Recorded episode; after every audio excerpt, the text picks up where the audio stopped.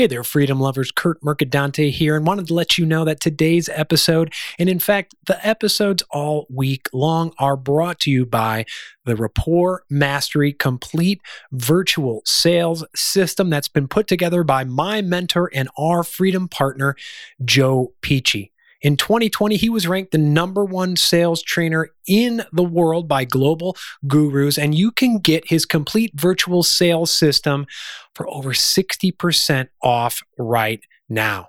If you're serious about selling, about increasing your revenue, whether you're a new entrepreneur, a entrepreneur, or a seasoned business owner, go check the link in the show notes to get over 60% off of this virtual sales system from internationally acclaimed sales trainer Joe Pici.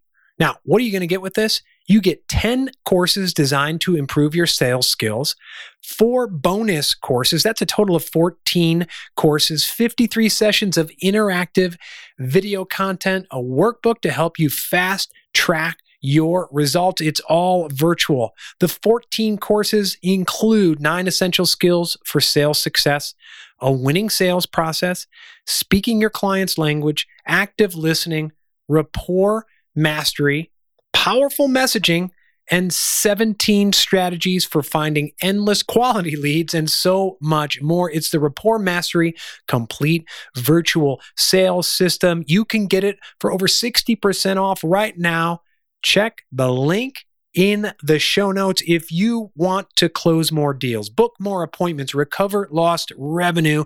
Take advantage of this offer the Rapport Mastery Complete Virtual Sales System from internationally acclaimed sales trainer Joe Pici. Click the link in the show notes. Take advantage of it today. Hey there, freedom lovers. This is the Freedom Media Network. I am your host, Kurt Mercadante. If you are a return visitor, welcome back. If this is your first time with us, welcome. Please don't be afraid to hit that subscribe button wherever you're watching or listening. We have another incredible guest today. We always have incredible guests, humans who are helping you grow the freedom and prosperity in your life, but doing it without the grind Today, we welcome Sunil Godse. He helps those running businesses create a trusted brand by implementing a process he developed called intuitive branding. And you are going to hear that word intuition and intuitive a lot in today's episode. He helps these business owners unleash the power of intuition to make decisions that earn the trust of their employees and customers in under 14 seconds. His website is sunilgodse.com. There's links wherever you're watching this in the show notes. He's also got two books. One is called Gut, what it is, how to trust it, how to use it. And the other one is Fail Fast, Succeed Faster. He has interviewed thousands of folks on how they have used a trust in their intuition and picked up on their intuitive signals to grow their freedom and prosperity. Without further ado, here is my interview with Sunil. Well, Sunil, thank you so much for joining. As you said, long time no see. I just had the honor and the pleasure of of recording a, a, an episode on your podcast, and it's such a pleasure to have you here today. Thank you so much. Thanks for uh, inviting me, and uh, hope to hope to uh, enlighten people on on the nuances of intuition, uh, and uh, drop some knowledge bombs and some really good tips on how people can improve their intuitive abilities. You know, starting with listening to this podcast episode. Yeah, it's it's um, I can't remember, but on LinkedIn you had shared someone's maybe we were connected and I reached out in that one word you had me at intuition because it's something, and I, we may have discussed this on your episode back in the fall. Um, you know, as you become more aware, and we'll talk about that, I guess, in, in these intuitive signals, you start to pay more attention to things that it's probably your reticular activating system, right? Putting things in front of you, and now you're more aware of them. And there was one day where it was just, I was in kind of a a seeking mode of direction and the word intuition came to me three or four separate times on a day. I read it. Someone brought it up to me. Actually, I think it was my acupuncturist. And then later that night, I was at a, uh, listening to a speaker, and he just kept saying, "Trust your intuition. Uh, be be guided by your intuition." And so that word has stuck with me. And, and every morning, it's one of my affirmations. I am intuitive. To teach me, to to to tell me, right? To tell myself to pay attention to it and, and be aware of it. And then I saw you pop up and it was like, you know, you know, the algorithm, right? It, it, there's a one in whatever. I have 30,000 followers. So it, there's a one in 30,000 chance that I would see it. And I saw it and I said, I got to reach out. So I appreciate it. And, and everything you do because as I mentioned, I was binging your content and it just really speaks to me. So thank you for everything. Oh, I appreciate you taking the time to find out what I'm doing and, uh, you know, kind of the purpose of what I'm really trying to do. And, and you're right. Like it, intuition is one of those things that is, because it's subconscious in nature is not one thing that you really, uh, you know, think about. And, um, you know, but what I've done is really taken a deep dive into really understanding what it is uh, and with my experience, sort of using it in businesses and helping other businesses, that's really kind of honed the craft. But you know, I mean, intuition doesn't know the difference between your personal life or your business life. It's just got this these these characteristics to it, which we'll dive into, which are really unique to each and every single person. Um, but ultimately, when you listen to your intuition, it guides you to make the right decisions uh, and has you step away from those decisions you shouldn't be making. And it's ultimately up to you that when you trust it, it moves your life forward and open up, opens up the doors of opportunity. And when you don't, there's consequences for it.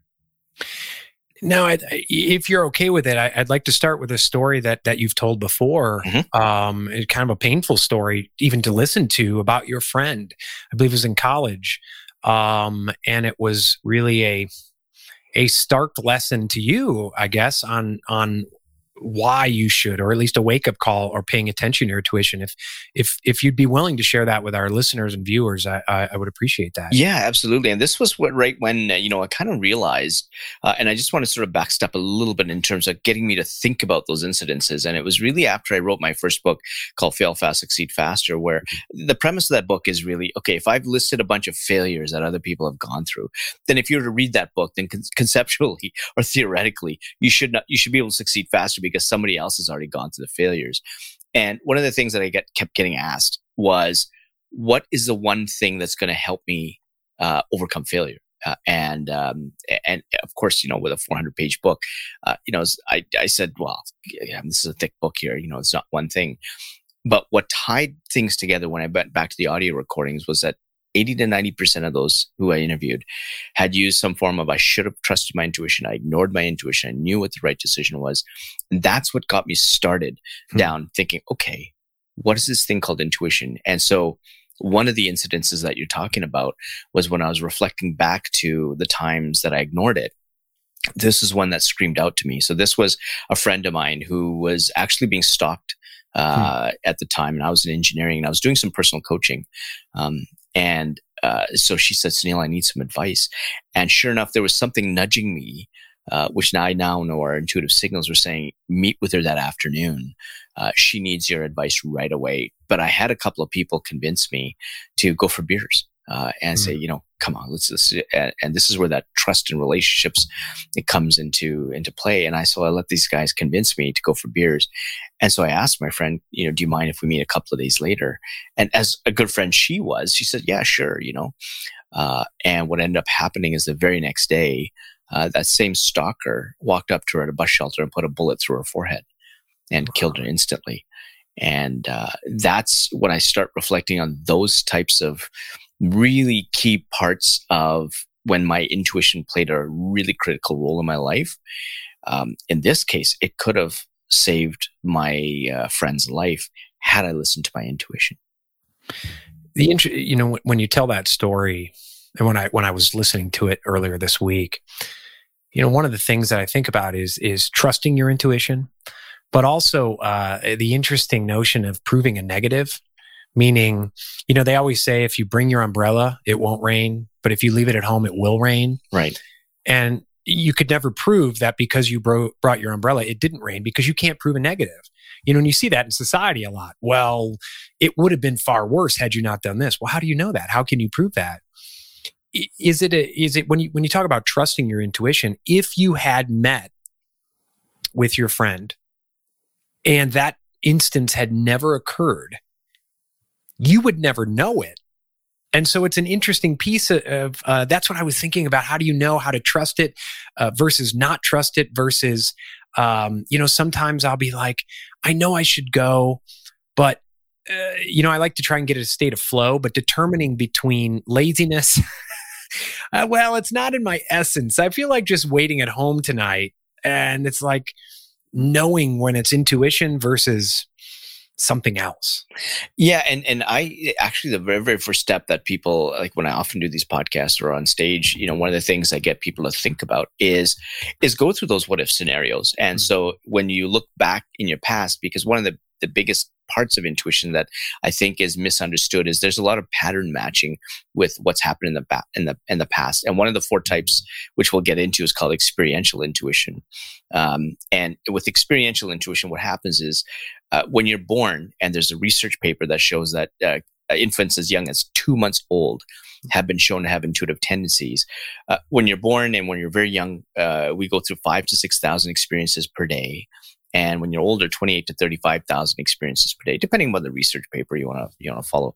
Uh, but the the the issue is that every single piece of that learning and experience that you have goes into the subconscious area of your brain like a library which is where your intuition is. Uh, and if you look at your brain like a like an iceberg 90% is below water. That's the subconscious part of your brain. And the conscious part of the, is the 10% above uh, water. And so we have billions and billions and billions of data points of things that have happened in the past that your intuition draws from. And so when I when we talk about these what if scenarios, this is where like I did, I went back to the past to say, okay, when did I make a decision that went right? And when I made a decision that went right, what did it feel like in that moment? And those are these things that we call positive intuitive signals. Mm-hmm. And these are the signals that would have told us that this is the right decision. And uh, and so for me, for example, that feels like a flow or the dots connecting. Uh, and each one is going to be different. I, uh, it's, it's very unique because all of our experiences are unique. And in fact, I had one CEO that had this omen pop up on his right shoulder. Uh, and mm-hmm. he's now run two multi-million dollar businesses, two separate areas. One was online shopping in Canada. The other one is bespoke clothing, which is now international based on this omen that pops up, which is a positive negative signal. And the other one are negative intuitive signals, right? And so to figure out what those are, I get people to say, okay, when did you make a bad decision? And what did that feel like? Uh, and uh, for me, again, those bad signals are are getting that gut feeling, or uh, you know, the the first trigger is I lose my peripheral vision, and mm-hmm. I get hyper focused, and my my eyebrows cross. Now, it doesn't necessarily mean I'm looking at something that's bad. I'm, it could be that I'm, I'm, a, I'm thinking about making a decision, but it's not the right one. And when that starts to happen, I know, whoa, I got to pause. Either I got to back away that from that decision. I may need to get more information. I may need to talk to someone. I may need to inform myself before I actually move ahead with that decision. So it doesn't necessarily mean that the decision is right or wrong yet. Hmm. Uh, and this is where the four types of intuition come in, which we'll get into a little bit. But coming back to sort of the what if scenarios, that's what happens. That's what was happening to me is going back to say, okay, wow, my friend got killed and I could have prevented that. Okay, hold on. But there were other times. So what about the time where I, where I got into engineering for the wrong reasons? Hmm. So I listened to my, I'm South, uh, East Asian, uh, South Asian. So, you know, doctor, lawyer, engineer, or failure. Those are the only four career doors you have. Uh, my dad saying you got to be an engineer or a doctor, what have you. And so I fell into the trap of societal norms um, and cultural norms, and I became the engineer. Although everything, my intuition was saying, be an entrepreneur. In fact, when I was five years old, uh, you know, I, I remember my, I wanted to buy these video games, and my dad said, "No, you can't have them; they're too expensive." And I distinctly remember exactly where I was standing. I was in a forested area, looking at my sneakers and thinking about my dad's d- decision not to buy video games. And this voice pops up and says, "Sunil, go door to door to raise money." Hmm. So I had, as a five-year-old kid, I went door to door to raise money. And that weekend I raised, it was a Saturday, I raised $200. $100 went to my dad to buy those video games. And uh, the other $100 went to a charity that my, my school was doing because I loved that, that sort of purpose they were doing made me feel really good. And so there was that sort of entrepreneurial spirit when I was young and everything I else, everything else I did up to then was really anything entrepreneurial in nature, whether it was selling, you know, helping with the bake sale, uh, uh, you know, trying to get some customers advice, you know, getting helping people do this or that. Anything entrepreneurial nature, I always became really successful at. Although I didn't mm-hmm. look at uh, connecting the dots going back, which is what Steve Jobs says yeah. in his Stanford address. So when I connect the dots going backwards, I suddenly think, okay, intuition was there, and when I when I trusted it, I raised a couple hundred bucks. When I ignored it, I went into engineering when I should have been the entrepreneur. Uh, and when I trusted my intuition after getting into engineering, and this is where you can you can ignore your intuition, but then come back because your intuition never leaves your side. Mm-hmm. When I started to trust it, it got me to quit engineering. I lost my relationship with my dad. I never spoke to him for a number of years. Mm-hmm. but I then became a part investor in a Mexican restaurant chain that came up to Canada. And within a couple of years, I was making five times more in dividends, hmm. doing something part time on the side, uh, than you know being a full time engineer. And so I, I just dove headfirst and that started my entrepreneurial career, $20 million in revenues through a various number of businesses. And then people caught wind that I was doing something crazy. And so they asked me, Sunil, can you help our businesses? Uh, and pretty soon I started helping others go from six to seven figures. And I had SAP, Western Digital, Rogers Wireless contact me, Citibank. Um, and then now, now I've compartmentalized it because of the pandemic. We've gone into the more coursework coaching model called mm-hmm. intuitive branding. Um, and um, there's a number of people that don't want to give their testimonials because of uh, uh, of confidentiality, and they, they don't want their competitors to know that they're they've hired me. But of those who have given testimonials on a website, collectively they get, they've gained over a million dollars to their bottom line. Um, and and again, it's it's down to this power of this intuition in, in making the right decisions that earn the trust of the people around you, uh, and yeah. that's that's what intuition is really there for.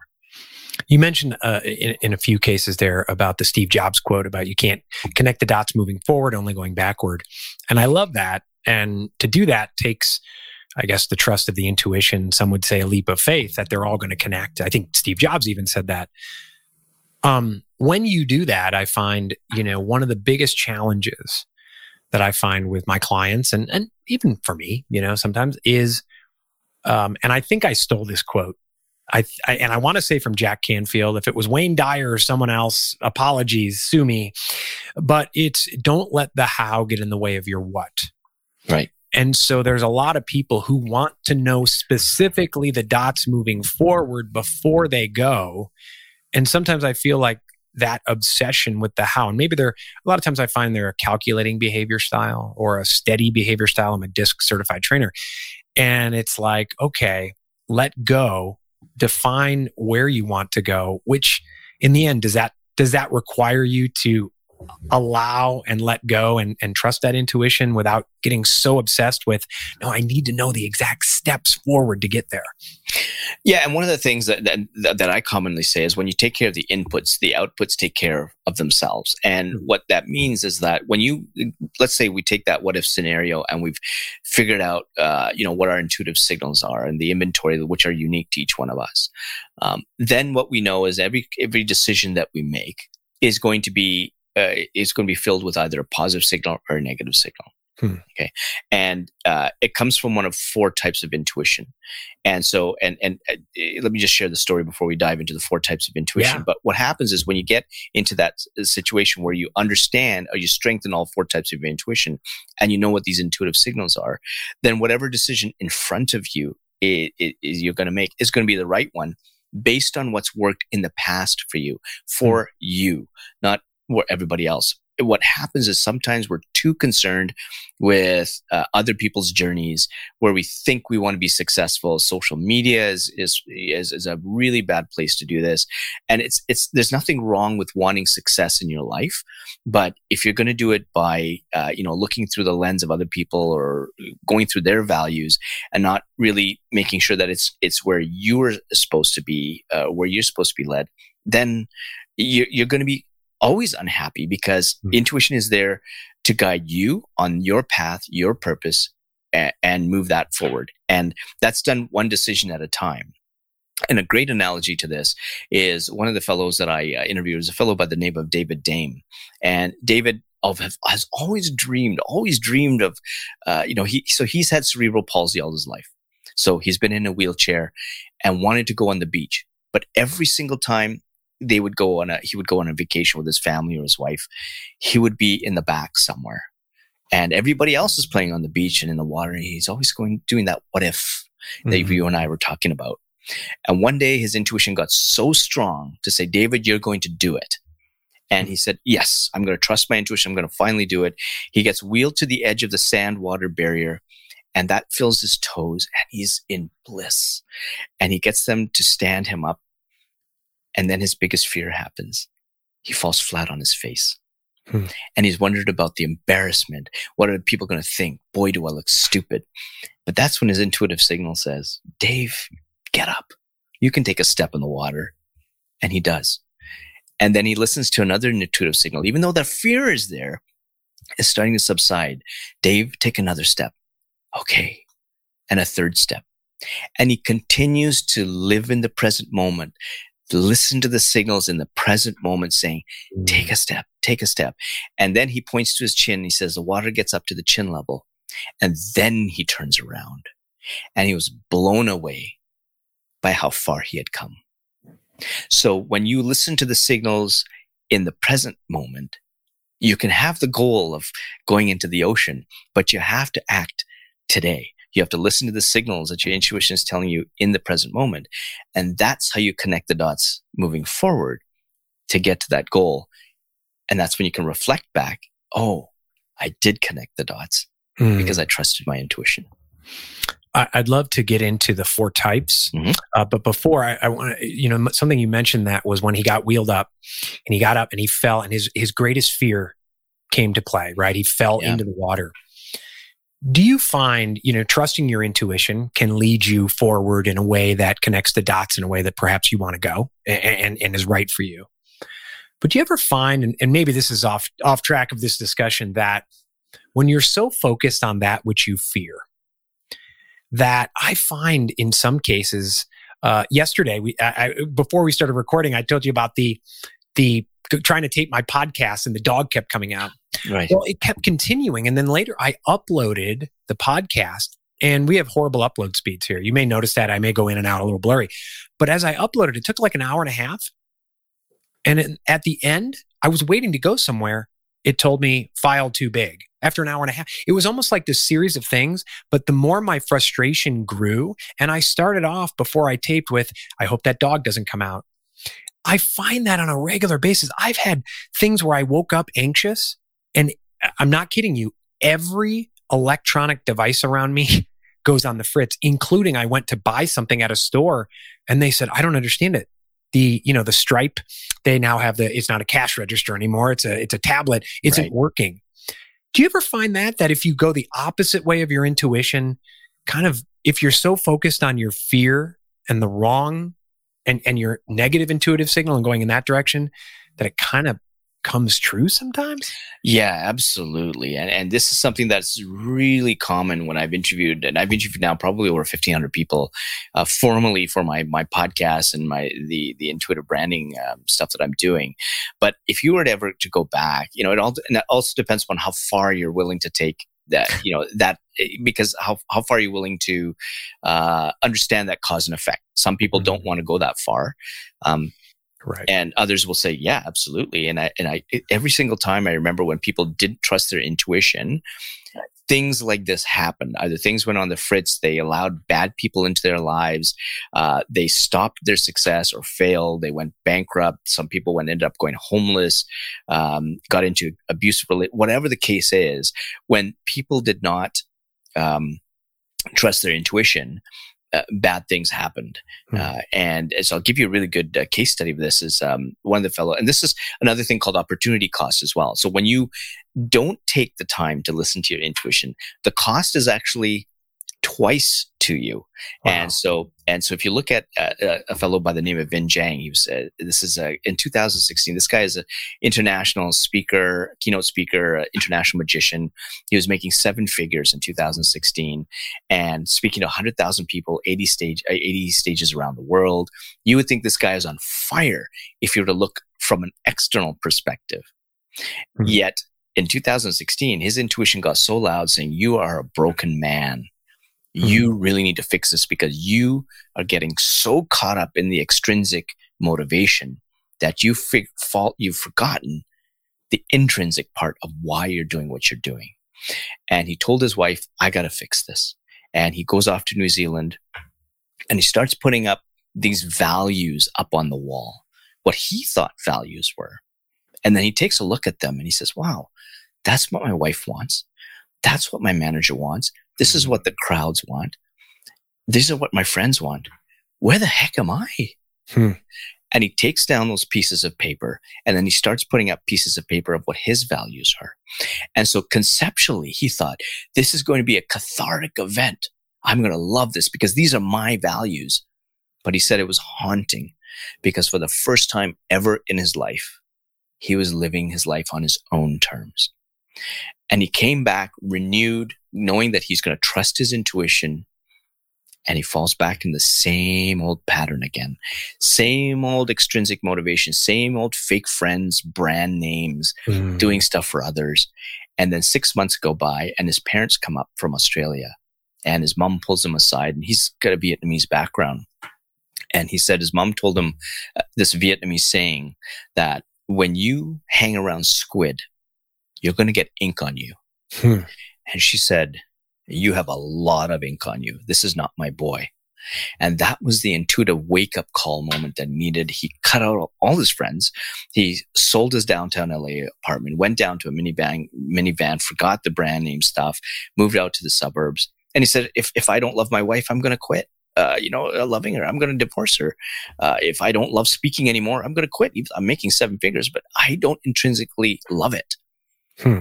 And so, but he, luckily, I mean, he, he stayed with his wife and he's transformed uh, what he's done in business, but he had to make that decision to shed all the extrinsic motivators out of his life.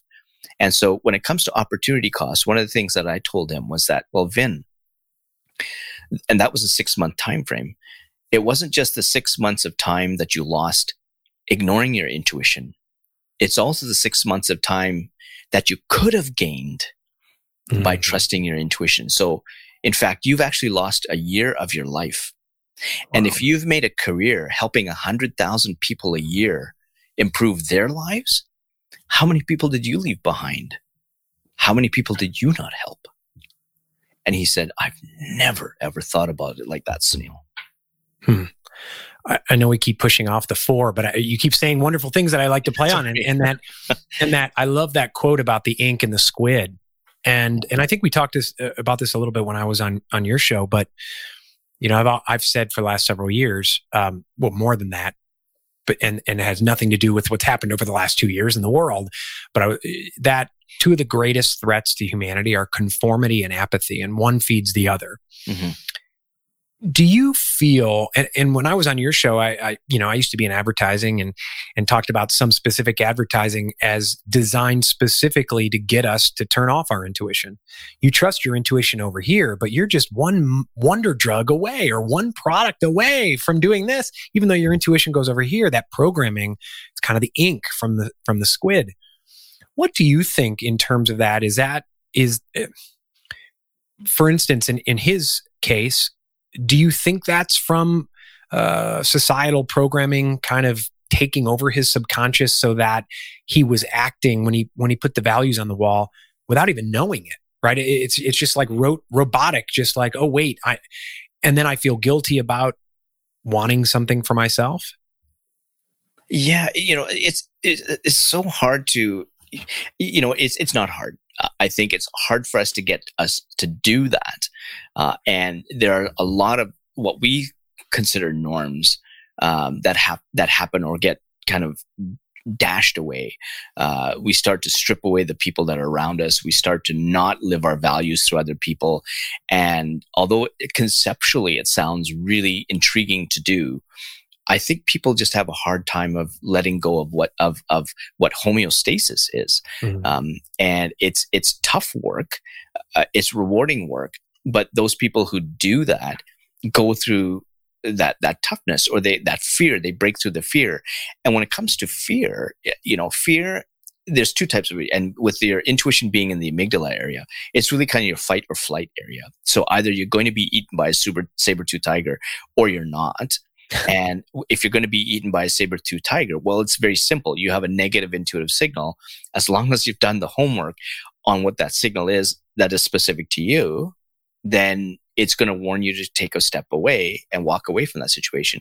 Or if it's if it's uh, just fear because it's taking your life in a fresh new direction that is really meant for you, eh, that fear may come in, But if that's paired with a positive signal, again, if you've done your homework on what your positive intuitive signals are, then you go through that fear hmm. because your intuition is telling you. And as you continue to do that, the fear starts to subside over time because you're trusting something that's so natural to you, um, which is your intuition.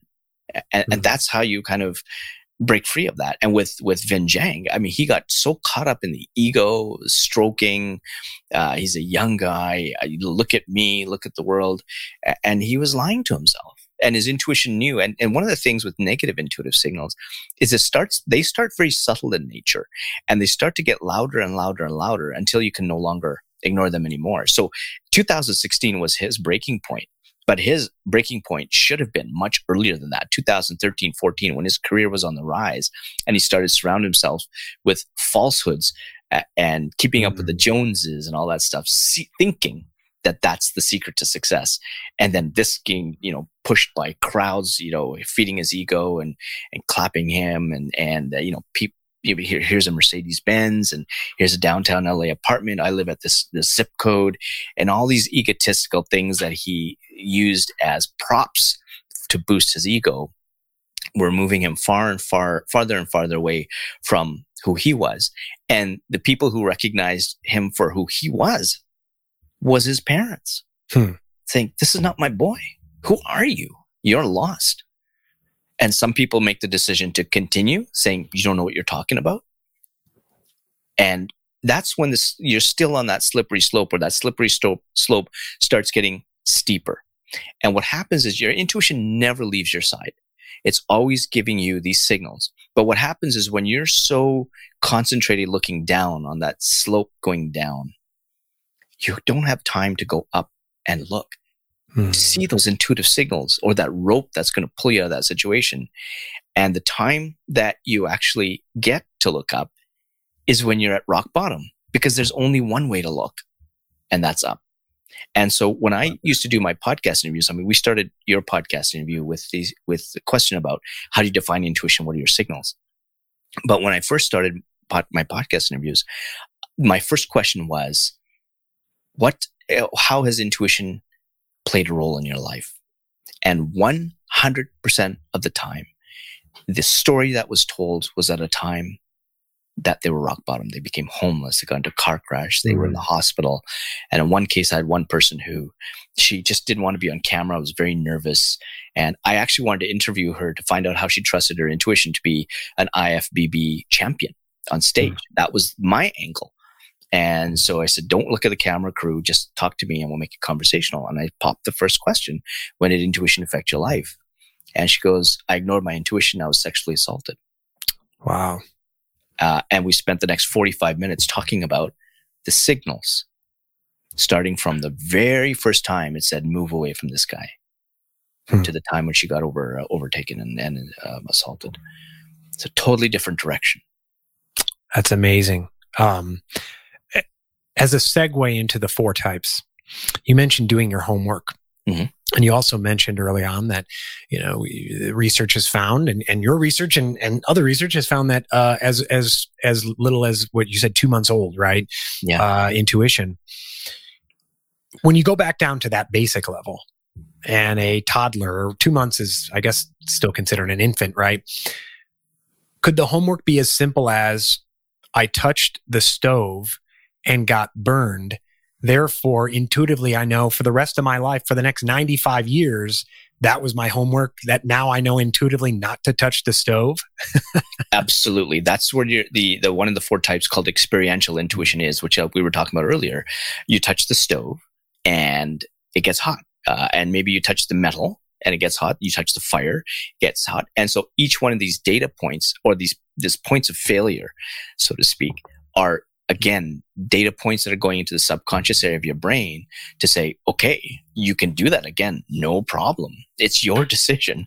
But I've told you just because this, this oven is white instead of black, if you touch the fire, it's going to get hot. And then all of a sudden, hmm, now as when you're younger, you're, you're again, uh, putting the data points together. And it's similar to, to, to walking. You, you know, uh, children fail, but they get up and they do it again. And we encourage them come on come on come on. And we and we you know hold our hands out to get them to walk and eventually they do.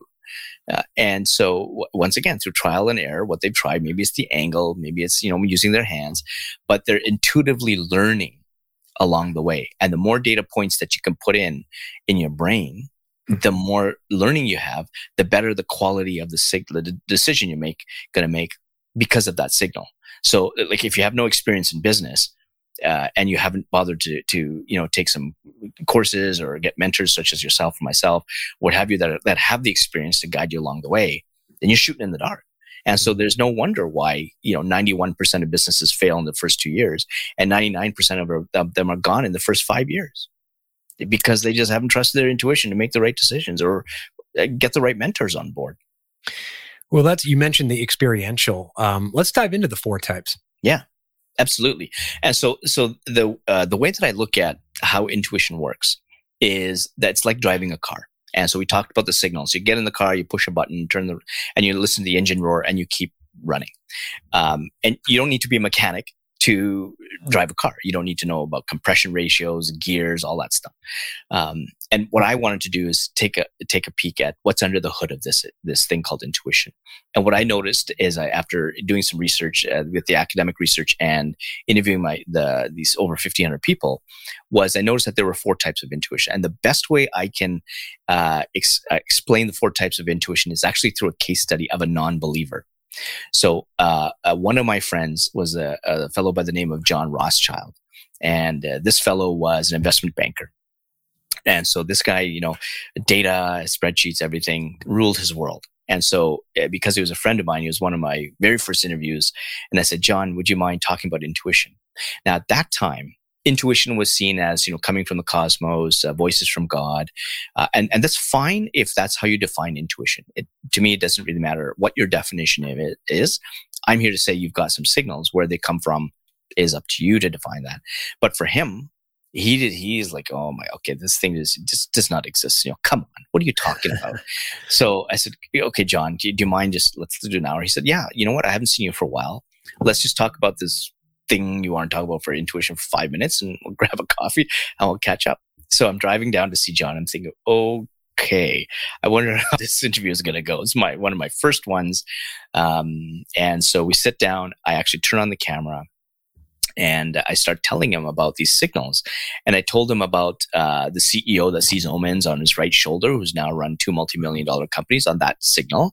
I also tell him about uh, an, an, another entrepreneur who, whose left earlobe gets hot whenever he's about to make a bad decision, which is his positive or sort of negative intuitive signal. And he's saying, saying, yeah, you know, omens and you know these these things. You know, I would really like to shake their hands, but you know what? It, any decision you make in life is about your learning and experience. Hmm. And so this is when I start telling him about experiential intuition. And I told him about what experiential intuition is. And I said, in some cases, John, your intuition actually has you go against the data. Hmm. And he goes, well, that's really funny, Sunil. You mentioned that. I actually have a something like that that happened. And I said, okay, well, please tell me. And so he said that there was a time when he was looking to put a franchise location in. That's what his business was in. And so if you put in a McDonald's or Wendy's or Burger King, there would be a team in place that would look at whether that franchise is going to be successful by looking at traffic patterns, demographics, and development of the areas as examples. And his team would use a benchmarking system out of 10. And so a nine or a nine and a half out of 10 meant that this is a great place for a, uh, a franchise. So he walks into this area of Toronto, which is a crappy area of Toronto, and now is it, we've we've moved on from experiential intuition to now situational intuition, which is the hmm. second mm. one. And we've all been to that uh, situation where we walked into a room and we say, "Huh, something's off here," and that's your situational uh, intuition saying something in this environment is not right. So John and his business partner walked into this area of Toronto where his team said, "Yeah, this is a five and a half out of 10. and he goes, "Huh." And now he's telling me, perhaps it's my intuition, I'm not sure. but something saying that no, you know what, it is going to be successful here. And he goes against his team's advice and he puts a location there. Uh, that ended up being something called the beer market, which was the most profitable franchise wow. um, brand under his whole portfolio of brands ever in the history of his company. And then at some point, his purpose changes. And this is then we're going to get into the third of the four called relational intuition. What relational intuition does is it only allows people through a thick intuitive filter that gets you to listen to those people that you absolutely trust. You know that they're going to be there for you through thick and thin. They aren't yes people. They will give you constructive criticism, but they their intention is to lift you up. And so, I mean, Kurt, you and I have met hundreds of thousands of people, I'm sure, between the both of us. Um, through our lives. I've got two. Hmm. Two people out of all those hundreds of thousands of people I've ever come across who I intimately trust. And it doesn't mean that they're static. They can move. Their lives have changed. Their values have changed. Mine may change. So that is, it, that is an ongoing, you know, some people come in and out, but that's how really strong your relational intuition is. And so in John's case, he wanted to move away from a three to four million dollar a year career to run a business. And so all the people he surrounded himself who were full of ego, money, fame, high end restaurants, that loving lifestyle said, you're, you're an idiot. But only one person actually wanted to find out why. And that was hmm. his wife. And his wife asked, John, why? Why do you want to do that? You're so successful here and you want to just start from ground zero. And he goes, because this just feels right. Hmm. That was his intuitive signal. And then you would think that when you look at creative intuition, which is the fourth, this gives you the risk level of the decision that you're going for and which you should be able to tolerate. So if you're turning at the left uh, lights left or you're eating a sandwich, you know, it's not a very risky decision. Your creative intuition is pretty low. But in John's case, you would think that his intuition would hand him a business to run that has you know healthy cash flows strong balance sheet uh, good profits. Nope. His intuition says john you're going to run this tiny bankrupt little restaurant. Hmm. and this is exactly what i'm going to paraphrase what john is telling me. So an hour before this particular statement he says intuition doesn't exist half an hour before he says, yeah, perhaps intuition, I'm not sure. Now, when describing his decision to run this tiny bankrupt little restaurant, he looks at me and says, Sunil, you can have all the data in the world, but you have to trust your intuition. And he walked into that tiny bankrupt little restaurant. That restaurant was East Side Mario's location number one. And over the next 20 years, he grew that to over a thousand locations $2 billion in revenues before he retired just after uh, I had the interview with him, all because it felt right. That's the power of intuition. That's an amazing story. And and something you've brought up, a word that you've used several times across several stories, is the word ego. And it's interesting, you know, when you look back, uh, whether it's the Taoists, whether it's the Stoics, whether it's the Buddhists, talking about the difference between ego and the identity. Mm-hmm. We hear a lot about identity today in a, in a variety of contexts, right? I identify as a Republican, or I identify as a Democrat, or I identify as this and that. Can you talk a little bit about the difference between your ego, or maybe not just the difference, but how it's easy to confuse our ego with who we actually are and if intuition is a greater, uh, I was going to say signal, but there are intuitive signals, a, a, a, more of a signal about who we truly are versus our ego. Yeah, and so when when I looked at sort of the academic definition of egos, because I, I, wanted to really kind of dive into the science, there was kind of two sides to ego, um, and it's very similar to uh, uh, there's a Dr. Uecker um, that does um, not pronouncing a correct uh, name correctly, but anyways, she looked at self awareness, which is kind of who we are, how we see each other, and what the the uh, research shows that there's kind of two types to ego. The first is um, one where you put on a mask and you're being who you are not, mm-hmm. uh, and where intuition comes in is it's going to tell you like whenever you're in front of people you're, and you're putting on a mask, you're being someone you're not. Um, you can sense that, right? Because you intuitively know. I mean, because it takes effort, energy to put on that mask, and then you start filtering all your words and how you behave through that mask. But you intuitively know that that's not who you are and then it's and so if you look at you know putting on the and you can just take a look at if you want to even video yourself take a look at how you are with someone else and when then the door closes take a look at your demeanor afterwards and take a look at the, the parity or the difference between one versus the other. And the second side was narcissism. So mm-hmm. and there's a fine line between being narcissistic and being self-confidence. Um, being self-confident means that you have the experience to back up the advice you're giving. But if narcissism is is really about if you're just sort of blowing hot air to make yourself look good, then your intuition is basically telling you you don't know what you're talking about. And this is where trust becomes really important because intuition is a two-way street. It's not just the signals that your intuition is telling you, but it's also the signals that somebody else's intuition is telling them about you. Mm-hmm. So when you are egotistical and you're putting on a mask, not only is your intuition saying uh, you're being fake, but the others are looking to you and saying, this is not someone genuine. So they may be your friends, they may be in your circle, your coworkers, and maybe it is a it's great to have a beer with you or coffee or or uh, have walks with you, have good chats. But will I allow you into my inner circle? Absolutely not because you are not true to yourself. And when it comes to narcissism, you know, uh, and I'm sure we, we, you and I have, have uh, looked at people talking about the things that they think they know, and quickly, you know that they don't. And so, in your earlier example of shutting off intuition when it comes to branding or some of the messaging, right. this is exactly where this comes, where you've got something that stops the scroll. Um, and gets you into something that's oh this emotionally triggers me. But the, what happens is there's no consistency in the journey that gets you to say okay this was the promise that's being made but it's not being delivered. And so yes you may get people to buy your products and services but you're getting people who are possibly desperate who mm-hmm. are not in touch with their intuition. And this is when i say you're bottom feeding when it comes to fishing because you're kind of getting the people at the bottom that are kind of half dead. Uh, and no disrespect to them. It's just that that's what you're reeling in when you should be reeling in the bountiful fish that's going to feed your family, that's going to feed the village. And you're completely missing it because your hook is in the wrong place. And those people that are that that the, the bountiful fish that are tr- trusting others, your hook is like I don't trust that hook. Yeah, and so yeah. I'll never get to it.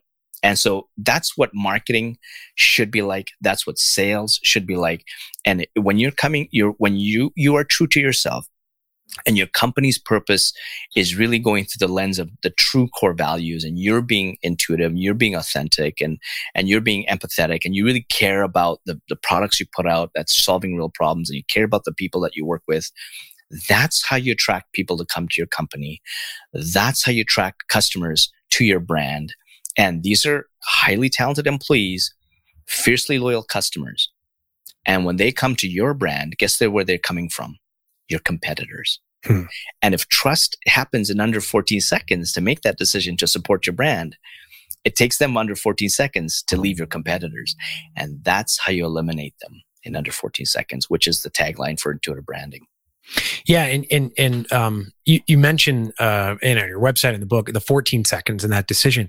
But when I was on your show, you also mentioned a stat that was I, th- I believe 33 milliseconds. Yeah, that's how quick can, it starts. Can you talk in terms of the diff? Is there a difference between the 33 and the 14? Does it depend on the experience and what's going on? Yeah, so the 33 set milliseconds is based on how we can measure the brains today with the MRI technology that we have today, uh, or a, a, number of years ago when the study was published, when they looked at people trusting others to exchange, in this case, it was investors, so exchanging money.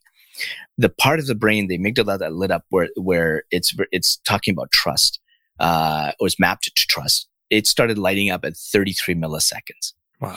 And by the time the decision was made to actually exchange money with that investor um, or make that investment, that happened in 10 to 14 seconds. Wow. So you actually start to gathering the four types of intuition actually start gathering information in as little as 33 milliseconds to make sure there's consistency in body language, in tone, in somebody not being egotistical, uh, you know, making sure the situation is correct, uh, making sure the experience is there. So all the four types of intuition are starting to assess in 33 milliseconds what the right decision is so that between 10 to 14 seconds, it's ready to say, yep, go ahead with that decision. And then if we look at how soon this happens between the actions or decisions you make. The, uh, further research has shown that your intuition actually acts on average seven to 10 seconds before you actually make a decision. Uh, and new research coming out of University of Toronto, I haven't seen laid eyes on it, so I'm just going by another colleague who is really into the work that I do. She was saying that a, a, a I think a neuroscience research, researcher has shown that that happens in as sooner than 23 seconds 23 seconds before you make a decision your intuition's already telling you. So i mean whatever the number is uh, to me it, it, you know tomato tomato. Uh, right. uh, what i'm saying is that your intuition will will always give you the right decision within fractions of seconds before you make the decision. And it's up to you whether you listen to it or not. So you can have a half an hour interview in, in when you're hiring and within the first 14 seconds, you'll actually know whether you trust that candidate or not. Um, and you can try in the next, you know, 28, nine minutes and, uh, you know, uh, 40, 46 seconds, you can try and bolster that or find holes or find out the, you know, things that your intuition is not sure of. That's when you take the rest of the interview to maybe uh, bolster something that you didn't know about or uh, actually find something that, yeah, this person is deceptive. Um, and that's how I would advise people hiring, for example, and using those four types of intuition. You mentioned earlier, you know, there's some people who, when you talk about intuition, take more of a spiritual, metaphysical bent. Yep. And then there's some people who are, no, there's no way. And and you look at, you know, you look at the Tao or you look at some things in even Hinduism and think, you know, thousands of years old. And people would say for those thousands of years, ah, that's just mumbo jumbo. That's just crazy. And then, you know, 100 years ago, with the dawn of quantum physics and quantum mechanics, it's almost like in a lab, they're proving. I mean, whether it's the observer and the observed, they're showing the things that they knew about thousands of years ago. And some people will say, aha, that was tested in a lab. But you look at those things. When it comes to intuition, and you're kind of, you know, 14 seconds or 33 milliseconds there what do you think is going on? You know, because someone who says, ah, that, that spirituality, no, mumbo jumbo, but that same person will say, I got a bad vibe. I got a bad vibe. Whether it's spiritual or just a, a physical bad vibe, what do you think is going on there? Is it an exchange of electromagnetic impulses? Is it is it something deeper? Yeah, so so eh, this is again where where how far you want to stretch that belief. And this is why, to me, it doesn't really matter how you talk about intuitive mm-hmm. signals. Like my fellow John Rothschild, you know, if I was telling him about manifestation, you know, this guy is probably going to, you know, call a psychiatrist and get an appointment uh, versus others who uh, you know as you talk about coming you're very much into eastern philosophy and i absolutely believe that there's an element of uh, of that is coming from the uh, you know messages from God or or whatever your faith is, um, uh, or, and if intuition is also being carried. Uh, like I interviewed a Buddhist monk who said that intuition is also carried through your genes. You know, and you can look at research on epigenetics to kind of use that as a backbone to see that intuition you know gets carried on. Um, and so it, it, this is where I'm a bit ginger in terms of really saying, okay, where does intuition come in? My personal belief is it, it you know, it, I, I have a strong Hindu faith. I believe there's messages from from uh, you know that perspective. I also am rooted in science, obviously, uh, and so there's sort of a confirmatory one there. And I just know for myself that it happens. And so when people are like for in John's case, going from zero to hero in an hour was really mm-hmm. about me educating him on things like signals, things like how the four types of intuition really manifested itself in his life. So it's really about his experiences, his definitions, how it acted in his his um, uh, in his life, looking back at connecting the dots. And when he understood that, halfway through, he's saying perhaps it's intuition. And all the way through, he now knows that's intuition. And when we actually shut the, the video off, and I shouldn't have, when I turned the video off, this guy was like a kid in a candy store. Mm. I had no clue this was what intuition was like. And I can snail, I can tell you so many more instances where I've made decisions like that that nobody's ever understood but I just knew it was the right decision. And that's why he's really successful today. Um, and so this is where I take people on a journey backwards to figure out those, again, we're talking about those what ifs, but really couching it in what they understand and how, how they want to extend it. Right. So I've had an NHL coach, former NHL coach tell me that, uh, you know, intuition comes from the cosmos you know and so if you think nhl coaches just look at data on on uh, on spreadsheets about their um, the players that they put on the ice you know he's made situations that he put one of the weakest players in a really important game for the last penalty shot that was there to break the game and everybody and his coaches assistant coach are looking at him saying i think this guy needs some help mm. and lo and behold that person goes on to score the winning uh, goal and he said that was all intuition. No stat told him he was the worst player on the ice. So, from a statistical pers- perspective, he hmm. was crazy. Uh, but from an intuitive perspective, it was the right decision to make at that important point in that game. So, as a playing on that and talking about business, I'd like to give you two scenarios. One is you have someone who works at a large corporation. Uh, they're either the VP of branding or they're the CEO, right? And their intuition is telling them one thing. And they internally feel, however, I have a responsibility to this. It could be a public company, it could be a very large private company. We have all these employees, we have people who rely on us, shareholder value, all that, all that's going on. and all the data says go one way. And my team, who I hired to, to trust, is showing me all this data. But my intuition, I have learned, whether it's the omen on the shoulder or the hot ear or whatever, goes this way. What would you tell someone like that? Because that's a that's a steep hill to climb. Uh, and then the second case study I'll give you the question would be kind of an entrepreneur who doesn't have the experience, but whose intuition says start this company where you have no experience. So the first one though, that that CEO or or the corporate exec who has to go against the grain, like that NHL coach, you said that's crazy. Mm-hmm. You know, and that's a lot of well, if I put this guy in and he misses the goal, I'm the goat. Mm-hmm. Right. What, what would you tell a, an executive like that? So, first of all, I, I think executives are, are really, you know, they, again, show me the data. Right. And so mm-hmm. when I look at, uh, and, and a lot of it, everything about intuitive branding is about earning the trust of your employees and customers because they are directly responsible for your success. And so being a leader means to provide leadership and making them feel trusted and uh, mm-hmm. respected. And when that happens, the data shows clearly with uh, things like the Edelman Trust Report that looks at has been spending years looking at trust, um, and the stats show that when you have employees that trust you or trust uh, uh, the leadership, they are thirty seven uh, percent more productive. They are three times more creative, or six times, pardon me, more creative, and thirty one percent of that thirty seven percent goes directly to profits because of the increase in productivity, all because they trust you. And customers are no different. When you create messaging um, and treat them like customers rather than the dots on a graph, they are nine times more likely to buy from you again. And typically they're buying almost twice as much.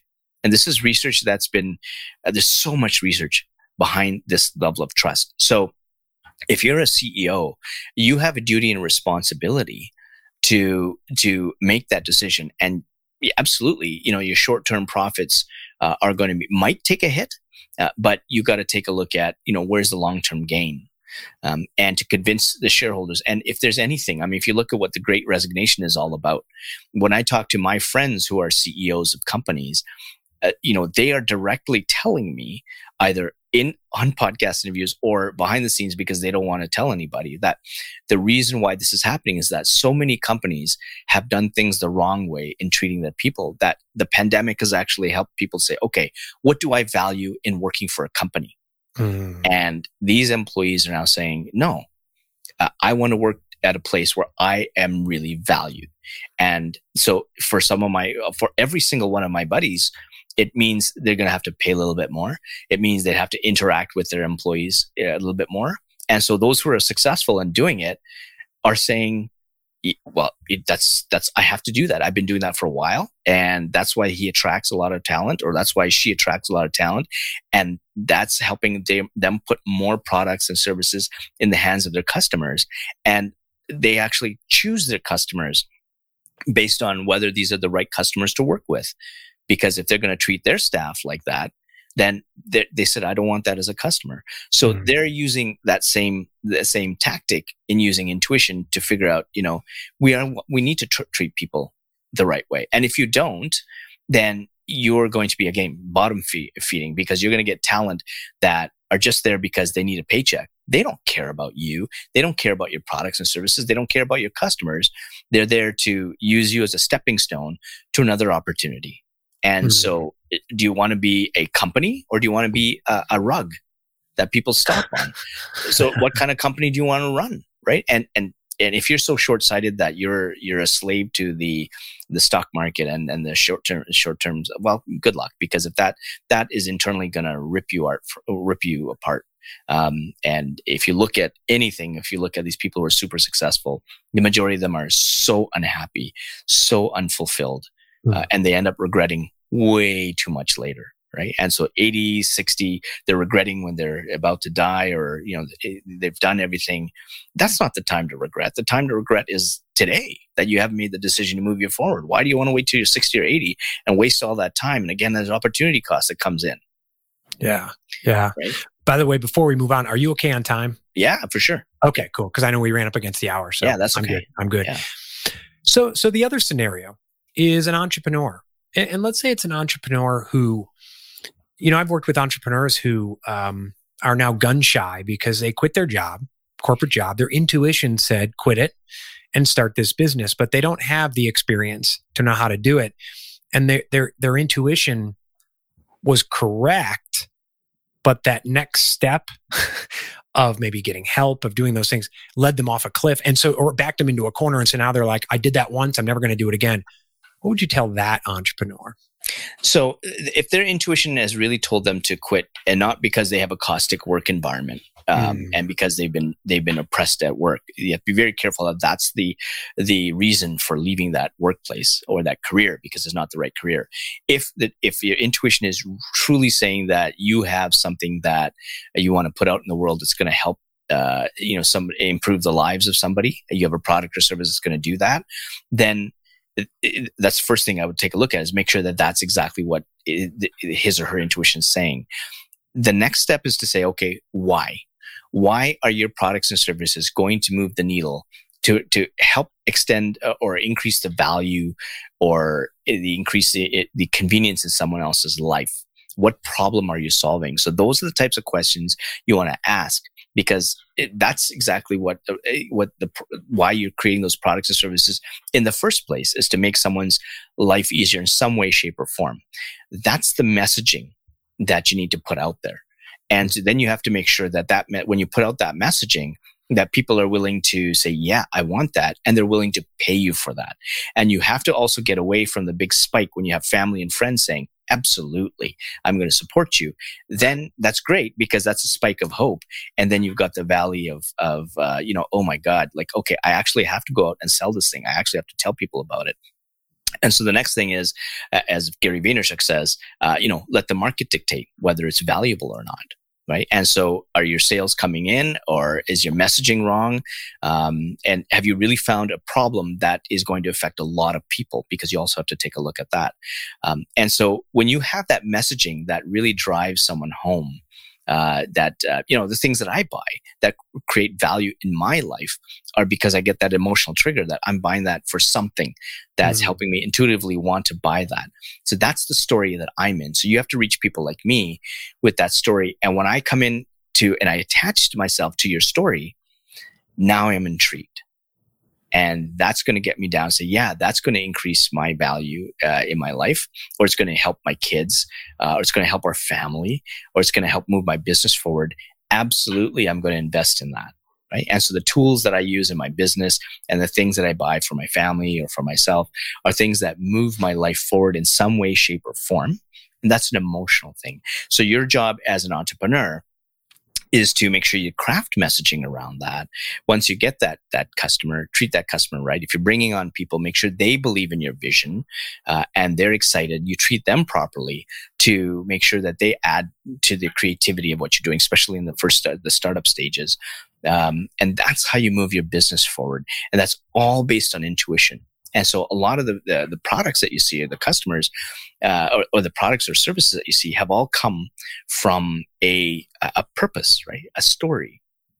Uh, and and that story changes. And there's a really good uh, uh, book uh, by April Dunford on on positioning, and um, you know, and one of the, the, things that she talks about was that she was selling a database when she was at IBM, and it was like, okay, we're we're database, we're faster, better than you, and so she got uh, you know IBM got lost the noise noise with this database, but when she when she actually said, well, no, it's it's actually we're more of a data warehouse, um, and it actually helps you make business decisions um, and then people, the customers intuitively connected that to say, oh, yeah.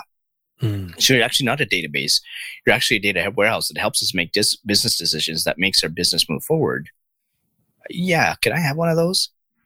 We're talking about very expensive ones. And to give you a personal example of where I've taken an entrepreneur uh, from zero to hero, um, one of the, the, people I met here in 2000, I think it was 16 or 17, was someone, uh, 2017, I met her. And she had gone through a time in her life where she walked into her boyfriend called her uh, up to his apartment. Um, and she walks in and uh, there's blood everywhere. Hmm. And he locks the door behind her and said, um, I'm already going away for one murder. Might as well make it two. He had just murdered their best friend in the bathtub. Oh my gosh. So she was assaulted. Uh, she was choked. She was asked to clean the blood and her intuition kept her calm and kept him calm. And then she was able to, her intuition was able to find a, a window to escape. And it said, run now. So she ran, went down 18 flights of stairs and survived um, because of her intuition. But she was never able to leave her apartment because she was so afraid. PTSD. She was used to go to the gym every single day. She stopped that. She put wood all over her uh, her, her apartment because she couldn't stand all the other stuff. What made her feel safe, and so she was afraid. And then we had met through um, uh, an entrepreneurial event that she got invited to, and instantly connected. I got her story, um, and she wanted to write a book. And so I said, okay, let's take you through this journey. And so she went through my intuitive branding program and she put her book and all the things that she talked about how she healed from trauma was what the book was all about. Hmm. Um, and through that journey, she learned a lot about her signals. Uh, I took her through a seven day challenge that finally got her out of her house to just go to the gym, to just talk to people, and so she was able to trust her the signals that she had cut out a lot of people in her life uh, and now she's got a website with her book and she's sold over 10000 books now from not being able to open the door all because she's taken that intuitive branding or how to earn the trust of people uh, to reach people. And so she's putting out blogs and vlogs and she's connecting with people. And i get text messages from her every day or every second day someone else her boyfriend just committed suicide. That happened two days ago. Uh, someone else just left an abusive relationship uh, and they're reaching out to her. So her purpose is to help these t- people and she's got a full-time job as well and she's got this on the side and she's making some money doing this. Uh, and, and, she's helping people heal hmm. just by her words of what she went through. And the types of messages that she's shown with me and shared with me are transforming their lives so that instead of them being suicidal they're now looking to okay i'm okay and she's the vehicle to uh, because of that because of the time she puts in to talk to them because of the book that she has because of the blogs that she puts out so her purpose of helping other people it happens to be a book that actually moves them ahead and she didn't have an investment to make, hmm. but she trusted her intuition to invest in what I was doing. And this is where we are at. And now we're in the process of putting courses together and coaching because she's getting asked a lot about that. What is her name? I'd love to link to that and and and and read the book. yeah, her name's Ashley Michelle, and so you can okay. go to uh, ashleymichelle.com, um, and her book is called Finding Strength Tr- Through Tragedy. Um, it's, it's just a horrific story, yeah. um, but how intuition actually saved her life, and now she's being getting booked on podcasts like crazy uh, because of that story. Yeah, um, and uh, and so f- coming from someone who thought that she was worthless and couldn't get out of an apartment to now writing blogs and helping other people save saving other people's lives and getting on podcasts and doing blogs and blogs in a span of about a year. Wow. It, one one final question. and, and I think it's something important that you mentioned. It, well, I know it is. Um, at the beginning of this last answer, response was when I asked about the entrepreneur who wants to leave their corporate job and, and do that. And, and, and the first thing you said was kind of knowing the difference between I want to start my own business because I have value to offer the world versus it's a toxic work environment. Can you can you delve into that a little bit because that's so hard to under that's so hard to know and if it's toxic and maybe it's the wrong career maybe it's a toxic job what do you tell that person? Because they may need some sort of change um, but they feel they swear their intuition is saying start a business. How do you help them discern what the reality is there and this is where how quick they answer a question uh, is mm-hmm. my in my indication. So if I look at if they're coming in a toxic environment, uh, it, it, and then the, a lot of the stories around the people that they're with, right? So if you look at the percentage, they talk about that, and then okay, so we talk about the career. So why did you go into this career? What do you like about it? And so I'd look at take a look at the tone, some of the adjectives they're using to describe it, so that I'll know that okay, so it's not the career; it's the career seems okay uh, because they seem to be really happy in what they took at school or whether they got into a trade or whatever the case is. Uh, but if sti- but if if the decision says I want to be an entrepreneur and I'll ask why. If we don't start, if I start testing, okay, what, so what does your product or service do? And I don't feel that energy of you know, this is really helping solve a problem, uh, or what problem is this problem big enough to solve?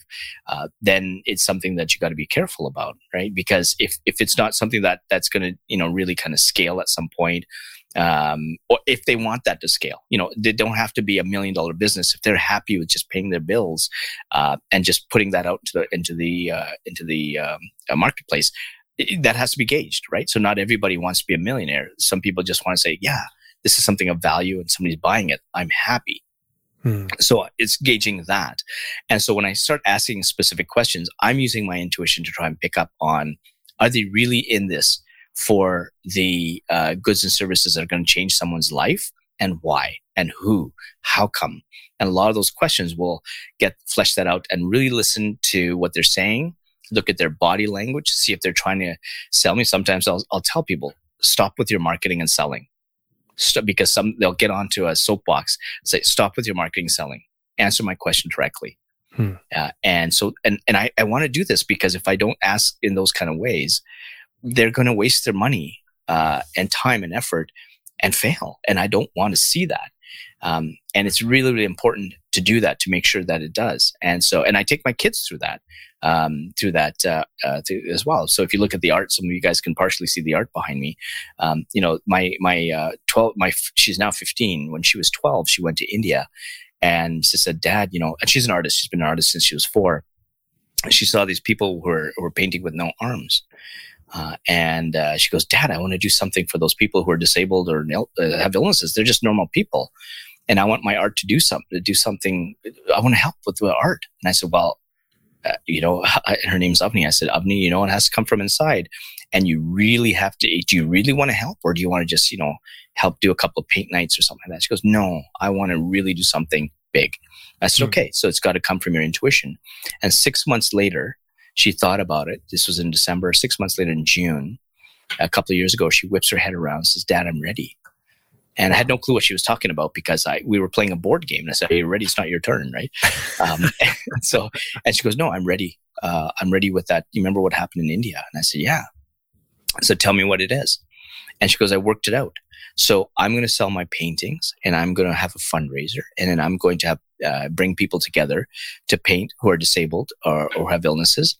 And I'm going to pay for all their supplies so they can just express themselves through art on the one day, uh, just to feel special and I'm going to continue to raise money to do that through my painting and donations. And I said, Are you sure? Because this takes a commitment. This is not a one time thing. And she goes, Dad, I am. And so to date, uh, she's she had her first fundraiser. Uh, we were targeting 2,500. And I said, Think higher. Hmm. And she said, 5,000. We, we, get, we got over just over 5,000. Wow. Uh, she was sold. So we had a three hour event uh, she sold all her originals in under an hour. And we actually had somebody FaceTiming from Scotland uh, who bought a painting. Um, and so we had to ship, that off to Scott. That was really exciting.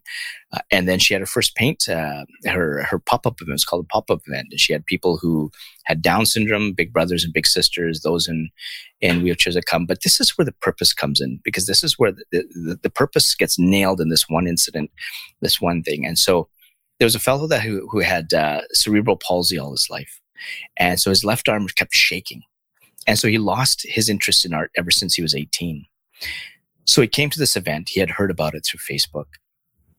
And he said, Avni, please come here. So she came and sat, stood right beside him. And he said, This is what your, your uh, event is doing for me. So he takes his paintbrush, uh, and his left arm is just shaking wildly, and his right, and his paintbrush is in his right hand. And he dips the paintbrush in the paint and puts it to canvas. And the minute it goes on the canvas, his left arm stops shaking. Wow. And he goes, Avni, this is what you're doing for me. Thank you so much. Wow. The purpose was nailed right there. And so she continues to raise money. She's on podcast shows. She has her own podcast show. She does all the back end work for it. So she she does Adobe Premiere. She's up on Libsyn. So you know the back end stuff that has happened with the podcast. She does all that stuff by herself because she has to understand what it takes to put that stuff together.